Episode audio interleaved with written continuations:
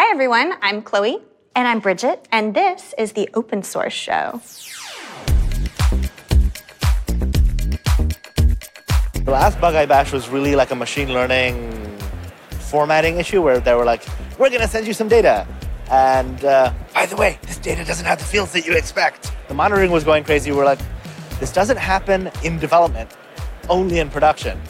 If you can't see what's happening in your code, if you can't see either where things are going wrong or like how things are performing, it becomes like a black box to you, and then you can't make the changes that you need to make.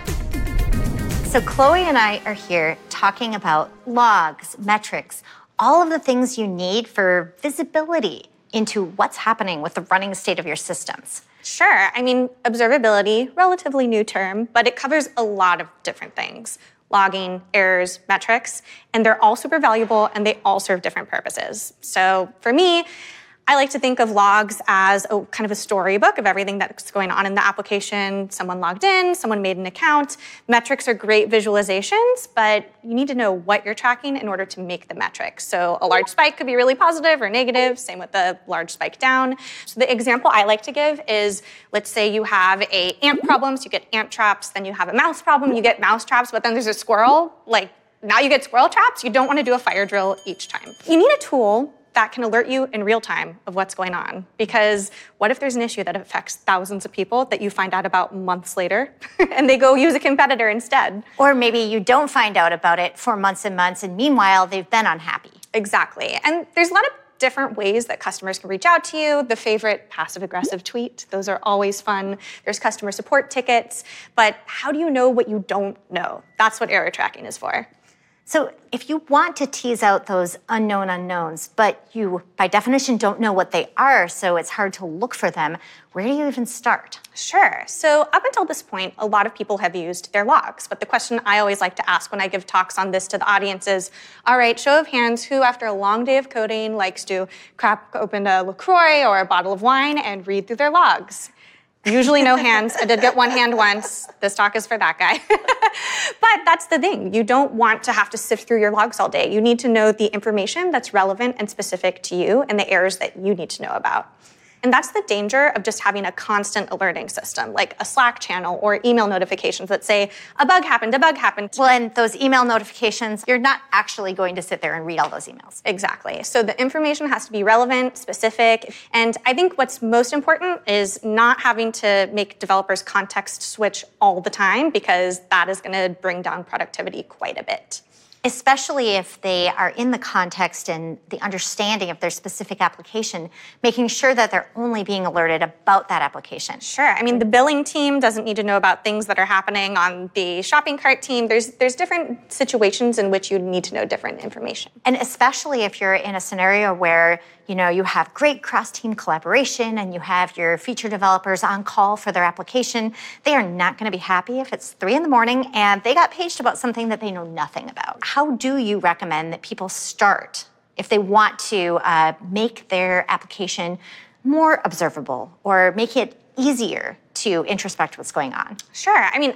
i'm a big fan of using multiple tools. Obviously i'm a fan of sentry.io but we have a lot of great integrations because we are an open source product. So you can have your metrics, you can have your logging, you have the entire stack trace, and you're alerted of the issues within your application. Um, there's also other really great integrations like SessionStack, which will actually show you a visualization of what was going on in the application as it happened, instead of having to debug through a support ticket or over the phone, because that's not a great experience for the user or for the developer. Well, and if you're trying to recreate what someone was experiencing, um, when they were having a problem, like that's kind of, you know, time travel and magic and maybe not entirely possible unless you have tooling that captures what the state of reality looked like at that time. Exactly.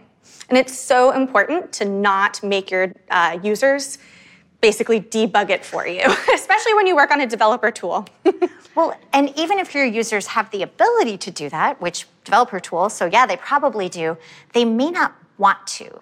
Like they may not be super interested in debugging your tool for you because they are trying to use tools to get their work done. Exactly. And for example, I'm a very visual person, so I'll show you in this handy demo that I prepared.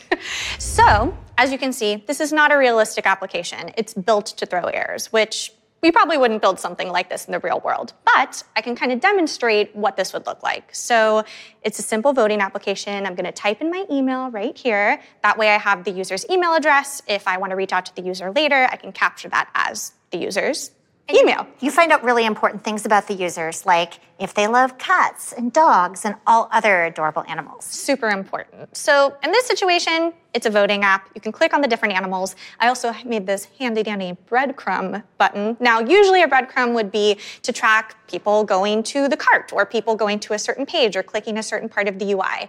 It's a specific thing that you can tag and then look inside of the Sentry UI and say, oh, interesting, this keeps happening when this button's pushed.